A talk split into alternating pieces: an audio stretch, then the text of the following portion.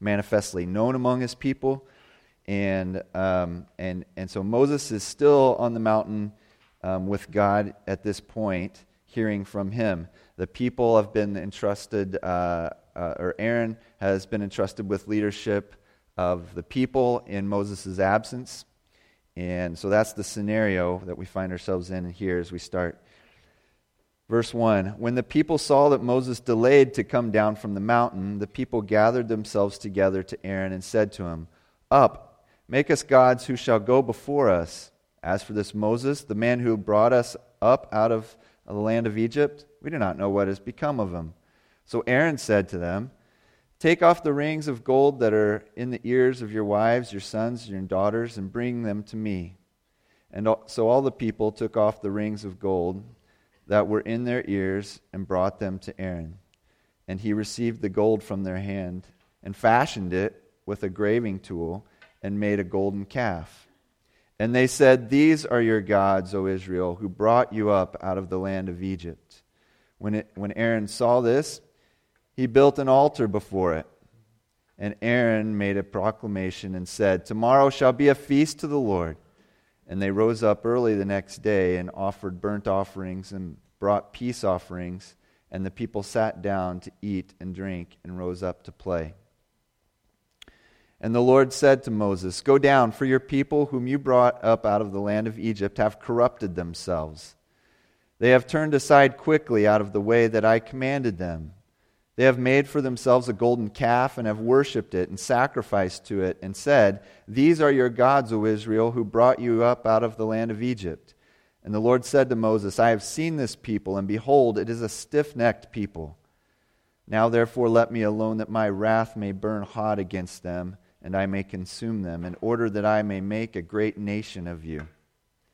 But Moses implored the Lord his God and said, O Lord, why does your wrath burn hot against your people, whom you have brought out of the land of Egypt with great power and with a mighty hand?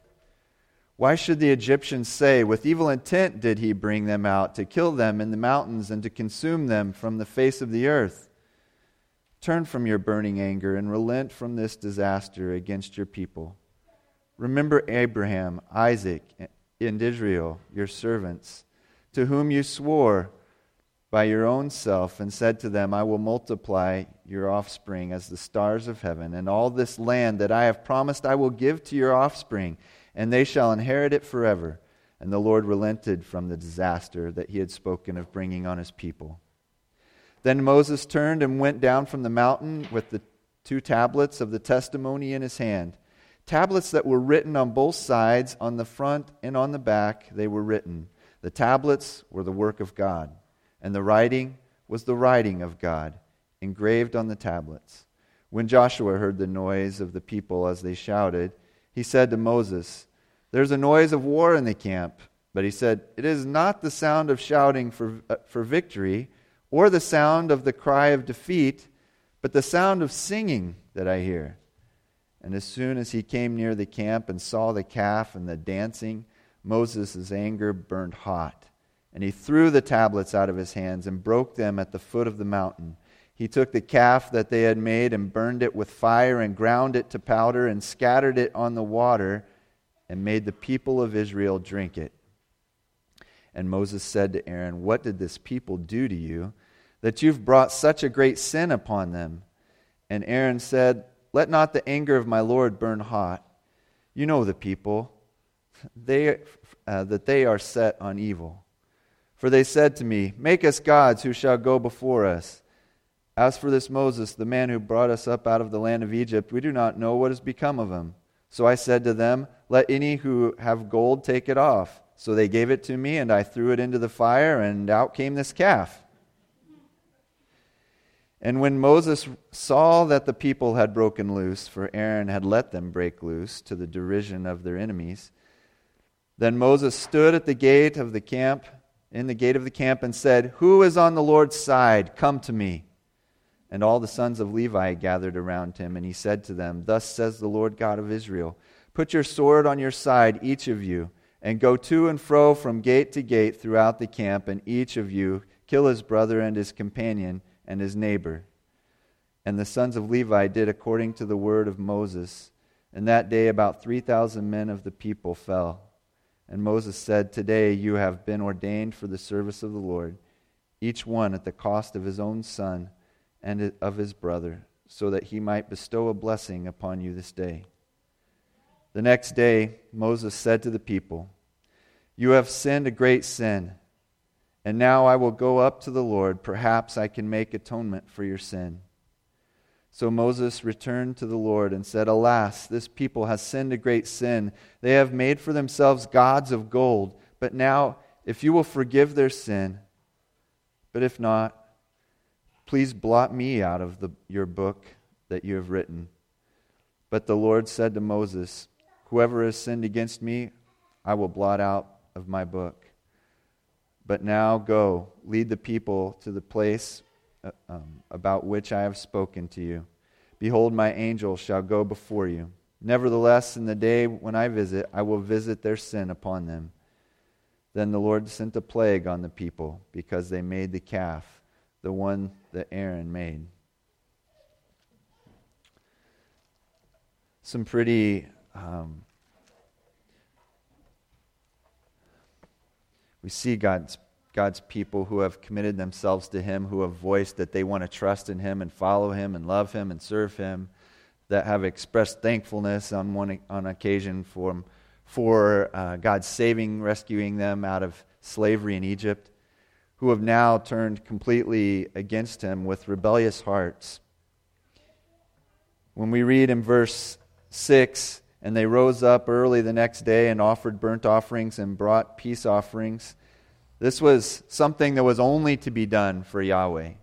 And here they were offering it to the golden calf, and somehow Aaron's mixing in this the worship of Yahweh with the worship of other gods, which God had forbidden. But if we look back in Exodus chapter 20, uh, God is not going to share his glory with another, and he says that you're to worship no other gods, that you're to make no, other, no images of God to worship and yet they've broken both of those, and they uh, are here not only bringing burnt offerings and, and peace offerings in a, in a manner of worship that is corrupt before God, but then look at the manner of their heart in which they do it. And the people sat down to eat and drink and rose up to play. They're not concerned at all about the fear of the Lord. They, they have no reverence at all for the one who has rescued them and saved them. For the one who has said, If you walk with me, you'll be blessed, and if you don't, punishment will come upon you. And yet they seem to have no concern for that. Well, when the people approach Abraham or Aaron, um, we're going to take a look at how Aaron responds to that. First thing that Aaron does uh, that we see is that Aaron is not motivated by fear of the Lord. Remember, I read in, in Matthew chapter 10, uh, or John, uh, yeah, Matthew chapter 10, that Jesus said that we're not to be, we're not to have a fear of man, but a fear of the Lord. And look at, look at Moses or Aaron's orientation here. He's concerned about the people, um, not for the people. He's concerned about the people. When the people saw that Moses delayed to come down from the mountain, the people gathered themselves to, together to Aaron and said to him, Up, make us gods who shall go before us. As for this Moses, the man who brought us up out of the land of Egypt, we don't know what's become of him. So, Aaron said to them, So, Aaron doesn't rebut, he doesn't refute, he doesn't, he doesn't stop them in their tracks, he doesn't stop the wrong thinking right there and turn them back to the Lord's faithfulness. Um, but he, he, he, he shifts his, uh, well, we'll get to that in just a minute. I'm getting ahead of myself here. Aaron's orientation here is to do what the people want. His desire is to please man. His desire is to please the people. He's been trusted with the leadership of the people while Moses is absent, meeting with the Lord. This so in verse 2 tells us that Aaron is not concerned with God's will, but concerned of the will of the people. And so that leads to the second thing that Aaron does is one, he's motivated, motivated by fear of man rather than fear of God. And it leads him to do something next that, um, that flows right out of that. And that is that he adjusts his principles and convictions to his situation. Principles are, and convictions are things that we live by, things that are concrete and resolute in our lives that hold us firm to where we should stand. When Jesus talks about building your house on the rock, these are upon truths that, that, that do not change, that do not shift in our life, but that anchor us, root us, ground us in something solid and immovable. So that as, as the winds and the waves come, um, that whatever that looks like, the, the circumstances in life we find ourselves, or the assault of others coming our direction, persecution or whatever, that we are able to stand firm in something that will not move. Aaron, however, his principles and convictions, he's willing to, you know, tweak for the sake of pleasing man. His convictions, I'm sure, and principles, they sounded really great at times when they weren't being challenged. But here, while it's being challenged, he's willing to sacrifice them. we see there in verse 4 and 5 says and he received the gold from their hand and fashioned it with a graving tool and made a golden calf he actually followed through with this the people come and say, We want gods to serve. We want gods to worship because Moses isn't here. Um, you know, we don't know what's going on with him. So we need something to worship. So make for us something to worship. And so Moses, or Aaron does. He follows through with it. And it says, uh, and, and so the people automatically just start, Hey, these are our gods, O Israel, who brought us up out of the land of Egypt. And when Aaron saw this, he didn't say, Stop it. These are not the gods who brought you out of, e- out of Egypt. He doesn't say that. He says, hey, you know, while you're going with this worship thing, let's, uh, let's, you know, tomorrow let's have a feast to the Lord. Because surely this is all pleasing to Him, right? And they rose up early the next day, and we already read that part. Aaron is willing to sacrifice his principles and convictions to not stand upon the truth in order to please the will of the people. Then, after all this, after he, he, he leads the people in all this, remember, ultimately, he's responsible here. He leads the people in all of this. And then, when Moses comes back and says, Hey, what in the world did you do? What, did, what could they possibly have done to you to make you do this? If you look over there in verse uh, uh, 21, Moses said to Aaron, What did this people do to you that you have brought such a great sin upon them? Look at Aaron's response. Aaron said, Let not the anger of my Lord burn hot. You know the people, that they are set on evil. Moses, look, you know these people. They're evil. You put me in charge of an evil people. I mean, what can I say? He blames the people that he's responsible for. Now, to be sure, there was evil in their heart. To be sure, they were inclined to do it. But Aaron rolled with it. He didn't try to stop it. He rolled with it, and then when he then he takes no responsibility, blames the people. Look at verse. And the next thing there is that uh, we see what Aaron is practicing here He's not practicing a wisdom that comes from God. He's trusting in his own wisdom. God has laid out already here for, for his people uh, a direction for them to walk and a way for them to live, a means for them to trust in him and to hold to that. And yet, Aaron, rather than cling to the wisdom of God that that God has proven over and over, and that He's proven His faithfulness over and over. He's proven that He's going to judge sin as He did in Egypt with the plagues that He brought against them. Yet Aaron trusts in his own wisdom. Look at verse 23 there. He, as he's explaining this to Moses, he says, For they said to me, Make us gods who shall go before us. As for this Moses, the man who brought us up out of the land of Egypt, we don't know what's become of him. So I said, Let any who have gold take it off. So they gave it to me, and I threw it in the fire, and out came this calf. So, so we see Aaron say, So I had this great idea, Moses. Just trying to keep some peace here while you're gone, because clearly you were staying away too long. And it's an evil crew out here, so I'm just trying to appease, appease the crowd enough to get it by until you get back. He trusts in his own wisdom. And then, uh, verse 24, we see he forsakes his integrity. He lies to uh, sort of wiggle himself out of being guilty of any of this. So he says, you know, here's what we did. I had this great idea about collecting the gold, and then we just threw it in the fire, and out came this calf. Yeah, out came the calf. You know, uh, Moses is not buffaloed by this. And at the very end of 32, we read in verse 35 Then the Lord sent a plague on the people because they made the calf, the one that Aaron made. It comes back on Aaron. Eh, God sees clearly, Moses sees clearly.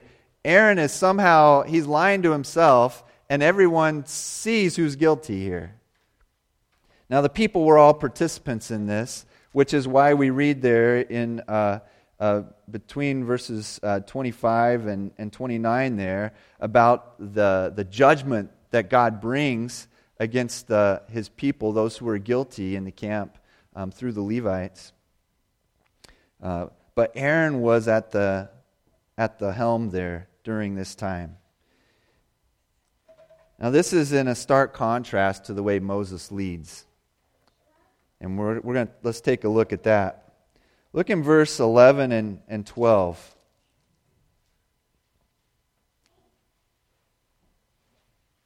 So, as Moses is still in the mountain, and God says to him, Hey, uh, the people down there have turned to corruption. They have turned against me. So fast have they turned against me. In fact, they're down there worshiping a calf.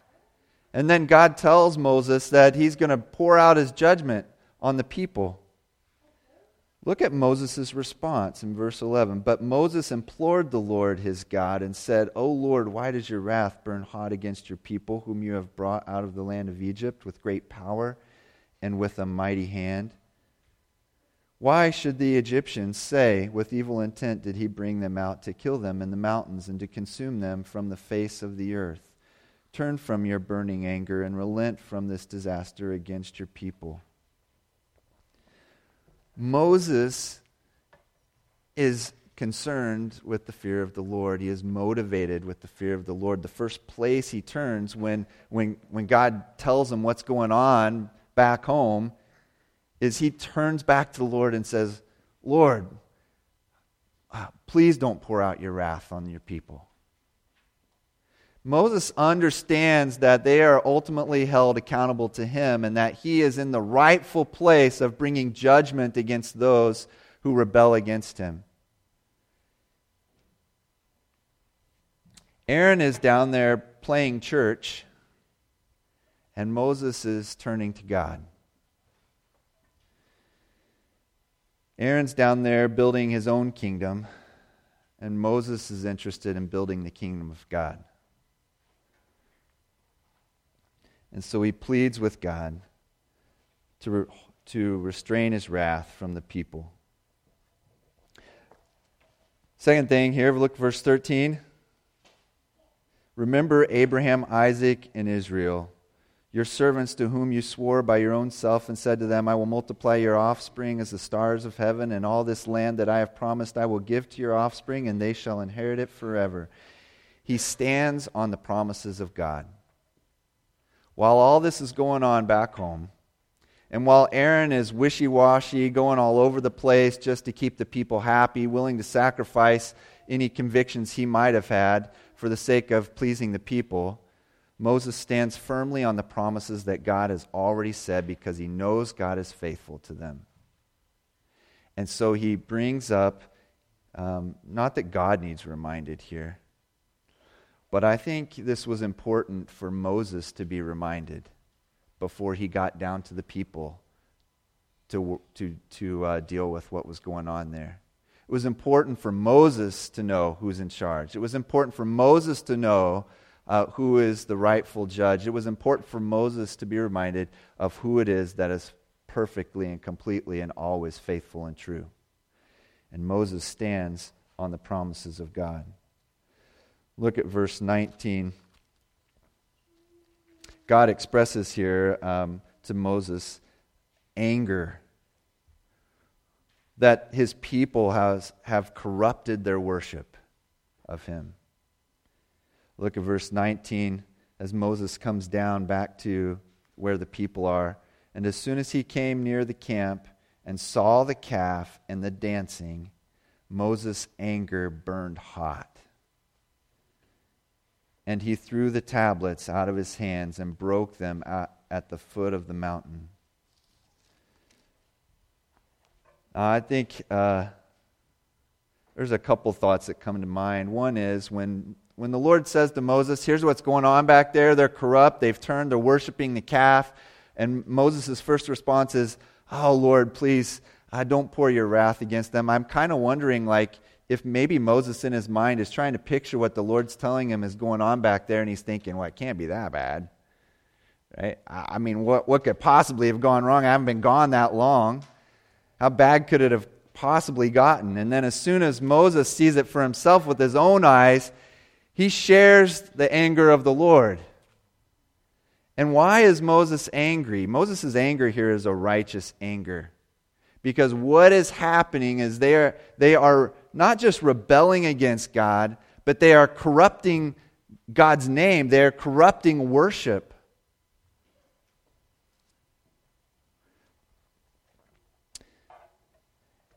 Moses is rightly angry with this.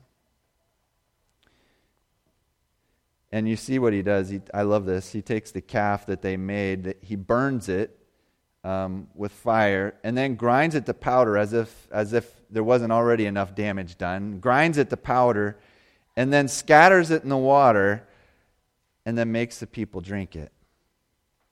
The reminder of their guilt and their sin, that they were participants in this. Moses also, though, even though he's not guilty among them, he takes responsibility, for God has called him to lead this people. Look at uh, verse 20. We already, um, he, so he, he takes action here to remedy the situation. One, to get rid of the calf. Two, to impress upon the people that, that it's not right, that it's an abomination, that this, is, this can't be done among God's people. But then look at verse 21, then, is when he, he turns to Aaron and says, What did this people do to you that you have brought such a great sin upon them? Moses begins here to, to uh, in these actions, to take responsibility to lead his people back to God. Moses' question here is one of a leader as he approaches Aaron. He's not just looking for who to point the finger at and who to fire. Moses is seeking to get to the root of the issue and take care of it, to lead his people, the people that God has entrusted to him. Look at verse 25. And when Moses saw that the people had broken loose, for Aaron had let them break loose, we keep being reminded of, of that after Aaron tried to wiggle out of it by saying it, calf just popped out. Um, then Moses stood in the gate of the camp and said, Who is on the Lord's side? Come to me. And all the sons of Levi gathered around him. And he said to them, Thus says the Lord God of Israel Put your sword on your side, each of you, and go to and fro from the gate to gate throughout the camp. And each of you kill his brother and his companion and his neighbor. And this is, this is a, a brutal judgment against God's people. we see that 3,000 of them were killed that day. This was, we look at this and we go, wow, how could God do this to his own people? Do you, do you understand that, one, that God is just to do this?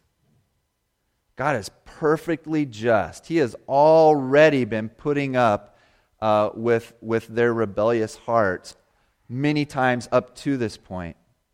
And not only do they ha- continue to have a rebellious heart, but now they're corrupting the very uh, very worship of Yahweh. And there were certainly those who were instigators in this. And when we read that 3,000 of them were killed, I think we're to take that to understand that the instigators were the ones who were, who were killed, the ones who were leading this sort of procession and this chant were the ones who were killed. Because there were far more people than just 3,000. And Moses is, is leading this, and there's built into this, um, really, I think, a mercy of God as well. In this brutal judgment, God is also build, uh, uh, rooting out those who were leading his people astray in order that his people could be restored to him. Do you know that uh, Moses also here then again intercedes for the people? He's already appealed to God, but he does it again.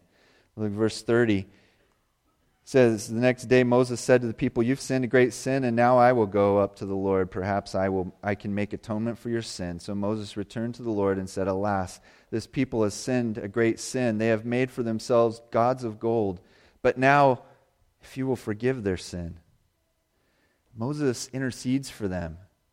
Even after having dealt with it and seen their guilt and seen their shame and their evil intent, Moses still pleads for them Lord, save them. Lord, hold, hold your wrath uh, from, from being poured out upon them. And then Moses says something peculiar. He says, But if not, please blot me out of your book that you have written. Now, this we see this show up several times in Scripture that uh, uh, names written in a book that God has. Um, it, it is for us to understand that God knows whom He is saving and whom He is not. God knows whom is going to be there for eternity in His presence and who will not. And if God has a literal book, maybe, I don't know or if this is just a human way of understanding that God presides sovereignly over who, who does and doesn't enter into his heaven. But Moses says, Moses displays a heart here for his people. It says, Lord, if you're, if you're going to smite them all, then smite me with them. It's actually a, a heart that we see reflected in the Apostle Paul in Romans chapter 9 when as, as Paul is, is talking about Israel and their rejection of the Messiah that has come to save them. And he, he says, If I could, I would, I would forfeit my own salvation for their sake. But can they? Can Paul?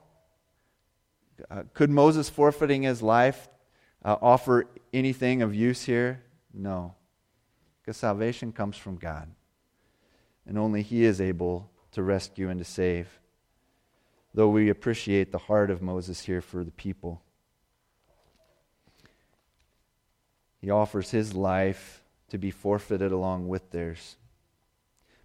Let's contrast these with, with what we see in Jesus. In John chapter 5, verse 19, uh, Jesus says that he's, he, he came to do his Father's will. That's what he came to do. So, who is it that Jesus seeks to please? The Father. That is his sole purpose to please the Father. In Luke chapter 4, verses 1 through 13, that's the, uh, uh, where Jesus is tempted in the desert. In fact, you can turn there with me real quick. Luke chapter 4, verse 1.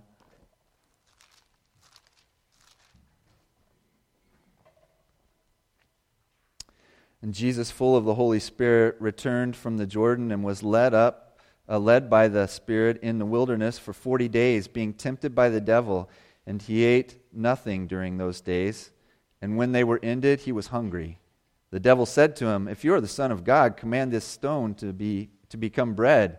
And Jesus answered him, It is written, Man shall not live by bread alone.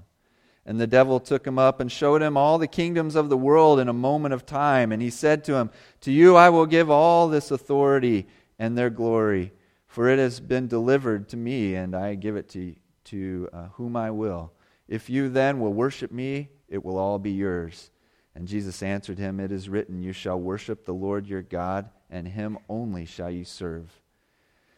And he took him to Jerusalem and set him on the pinnacle of the temple and said to him, If you are the Son of God, throw yourself down from here, for it is written, He will command His angels concerning you to guard you, and on their hands they will bear you up, lest you strike your foot against a stone. You see what happened there? Uh, twice Jesus says, or twice the devil has tempted Jesus with things here. Jesus has twice responded with truth from God's word, standing upon His word. And then and then the devil introduces uh, he brings he knows some scripture too. So he says well yeah well the bible also says this. And jesus answered him it is said you shall not put the lord your god to the test. And when the devil had ended every temptation he departed from him until an opportune time jesus when confronted with this kind of temptation temptation to have all power at least so says Satan, all power and authority over all things on the earth, power to, uh, to, to make stones into bread and to, uh, uh, to show that, that he's something special by jumping off a building and uh, not going splat. Yet Jesus stands firm on the Word of God. Mark chapter 11 what we commonly think of as a triumphal entry, or at least the day following that. Um, it's actually, uh, we call it Palm Sunday. It's the remembrance of Jesus coming into Jerusalem at the beginning of the week where he is, gives his life and on the cross. During that week, this happens. Jesus shows up in the temple. Uh, Mark chapter 11, verse 15.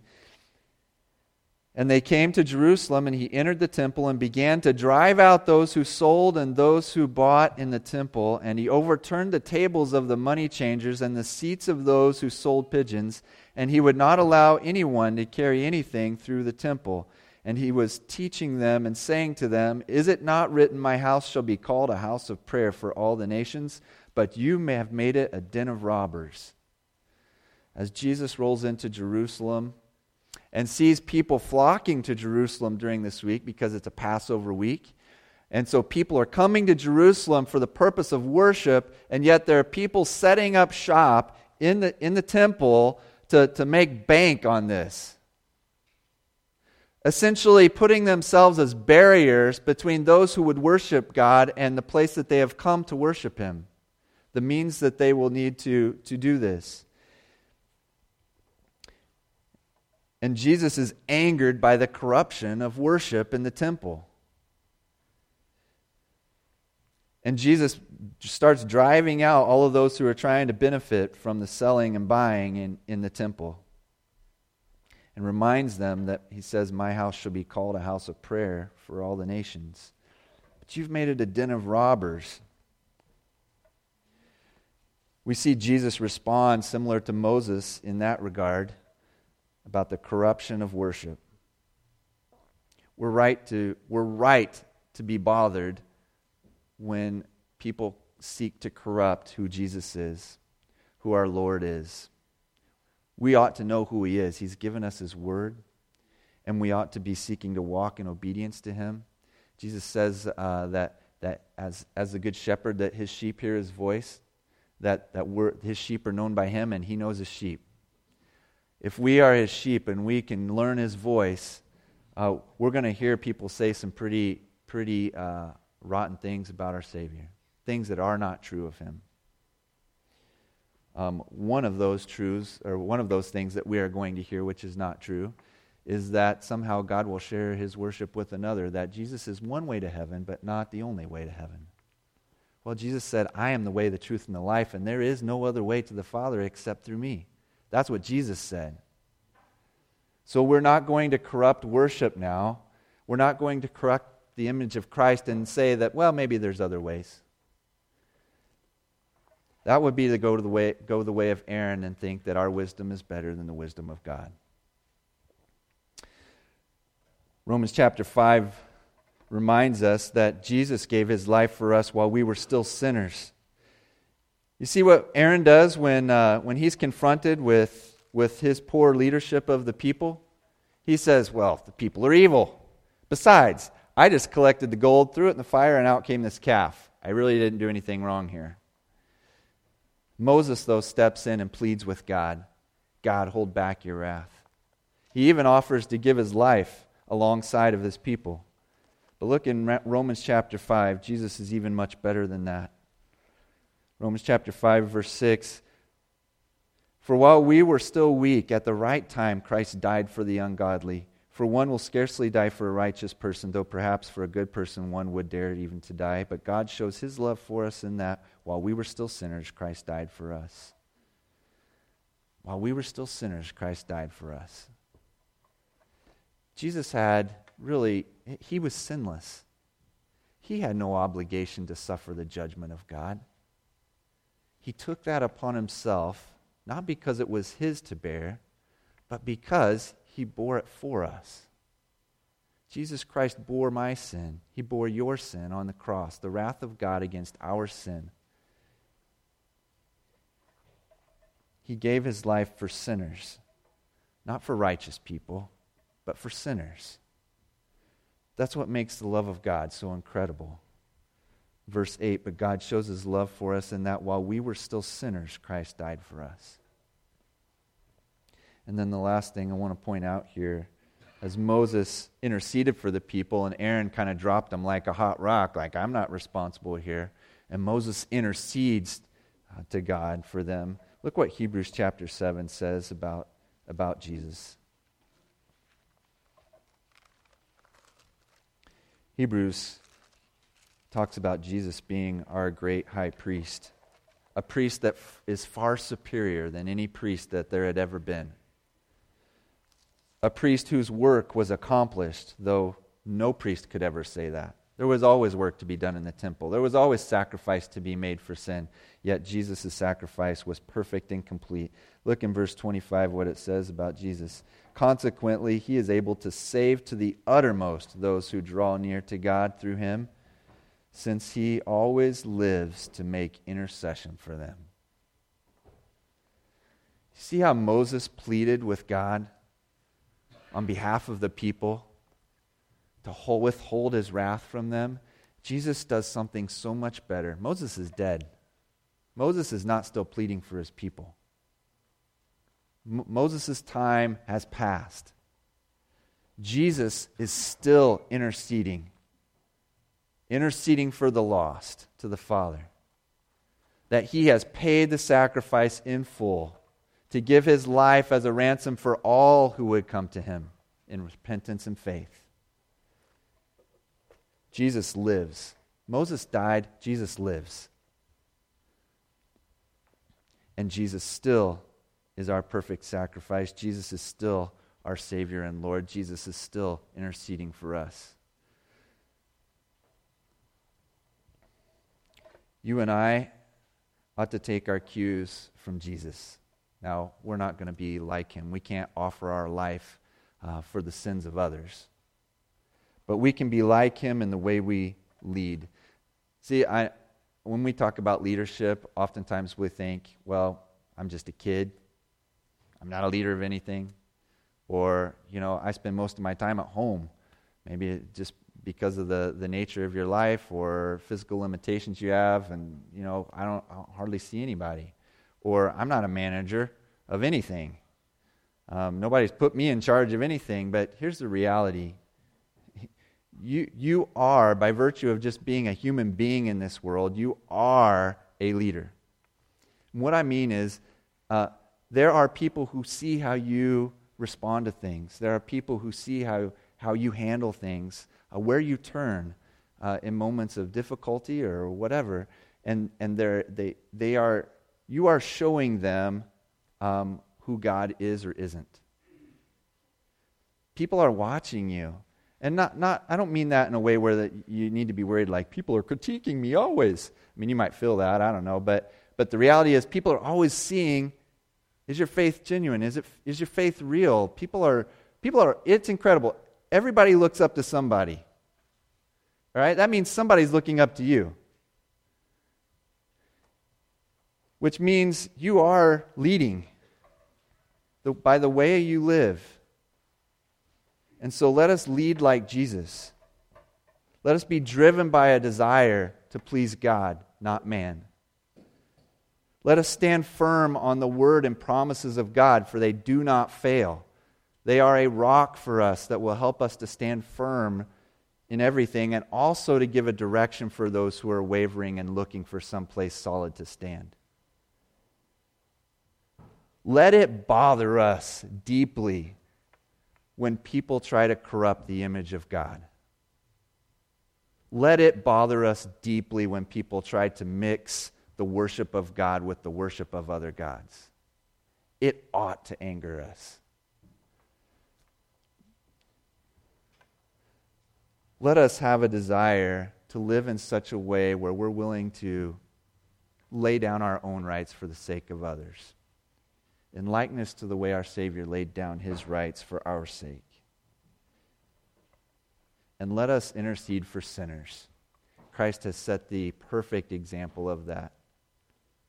Let us be pleading with God for the salvation of those who are lost, who are living in rebellion, who have rejected Jesus Christ, that they would turn to Him and be saved.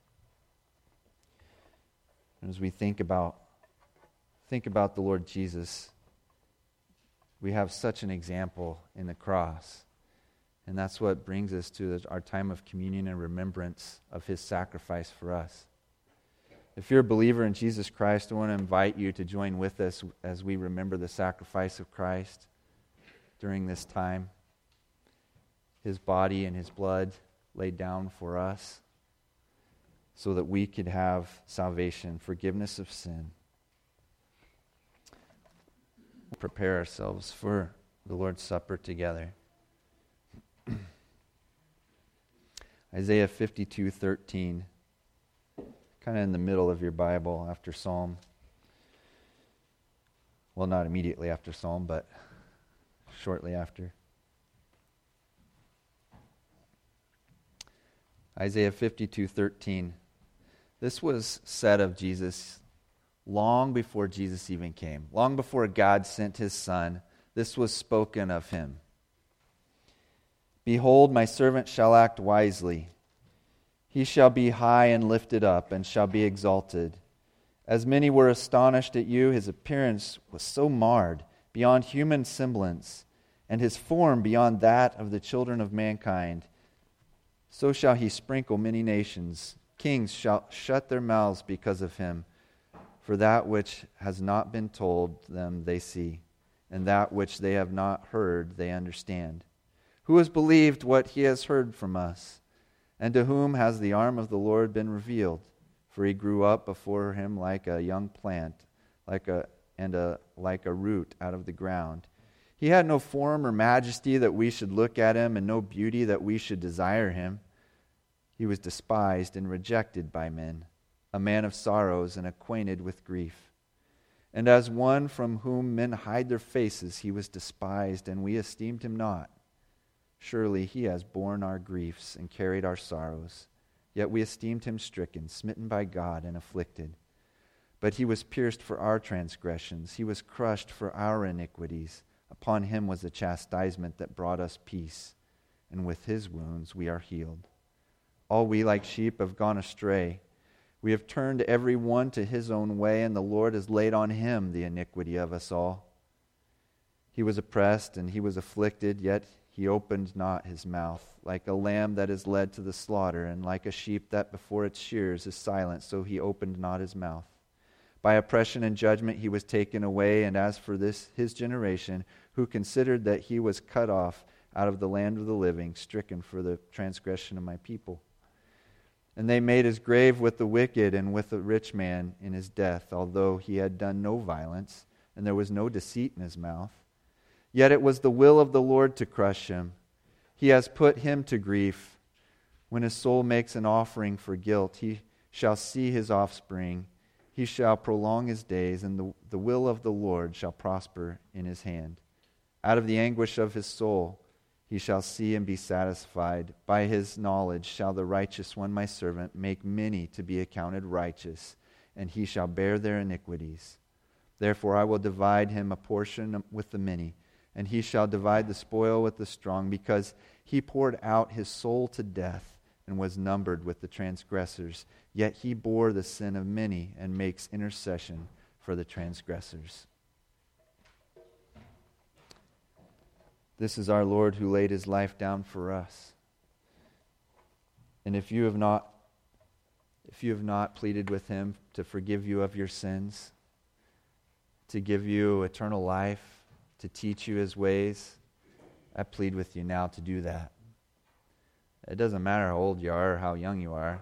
Jesus pleads with you. You're a sinner, and you stand in the way of God's judgment unless you receive Christ as your Savior and Lord, because He has paid the price for you on the cross. And it's for that reason that we come in remembrance of that to this time. There's three different places two in the back and one up front where you can uh, receive the communion elements. I would ask you to, um, in just a moment, to make your way to one of those stations to, to receive the bread and the juice and then go back to your seat and we will receive it all together. And again, if you are a believer in Jesus Christ, this is what we do to remember Him.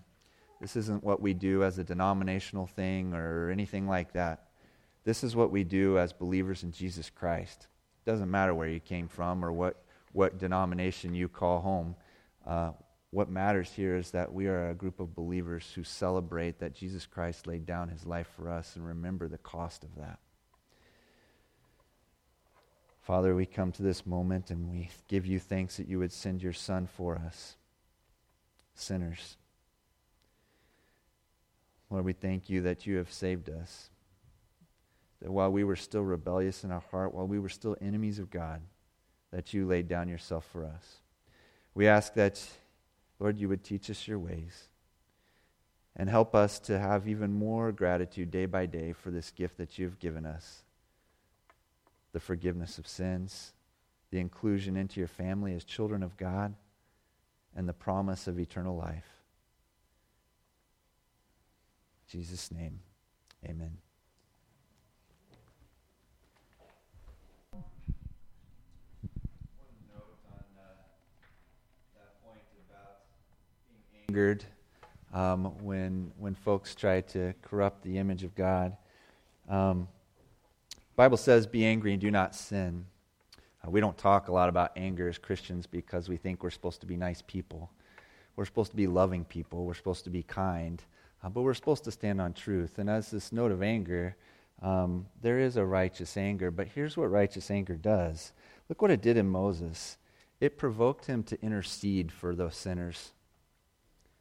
It didn't provoke him to go just uh, on a rampage and rail against everybody. It provoked him to intercede.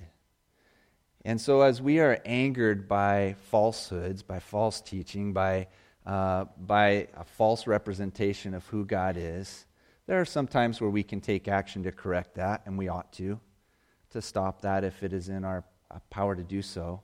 But it ought to not just make us be in a place where we're just perpetually angry, because that's happening all around us every day, all the time.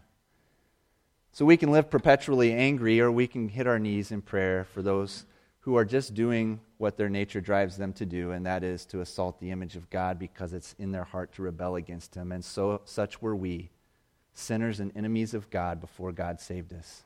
So let us intercede for them. Lord, bless and keep you. And uh, may you learn ever more how to walk in his ways and be his people.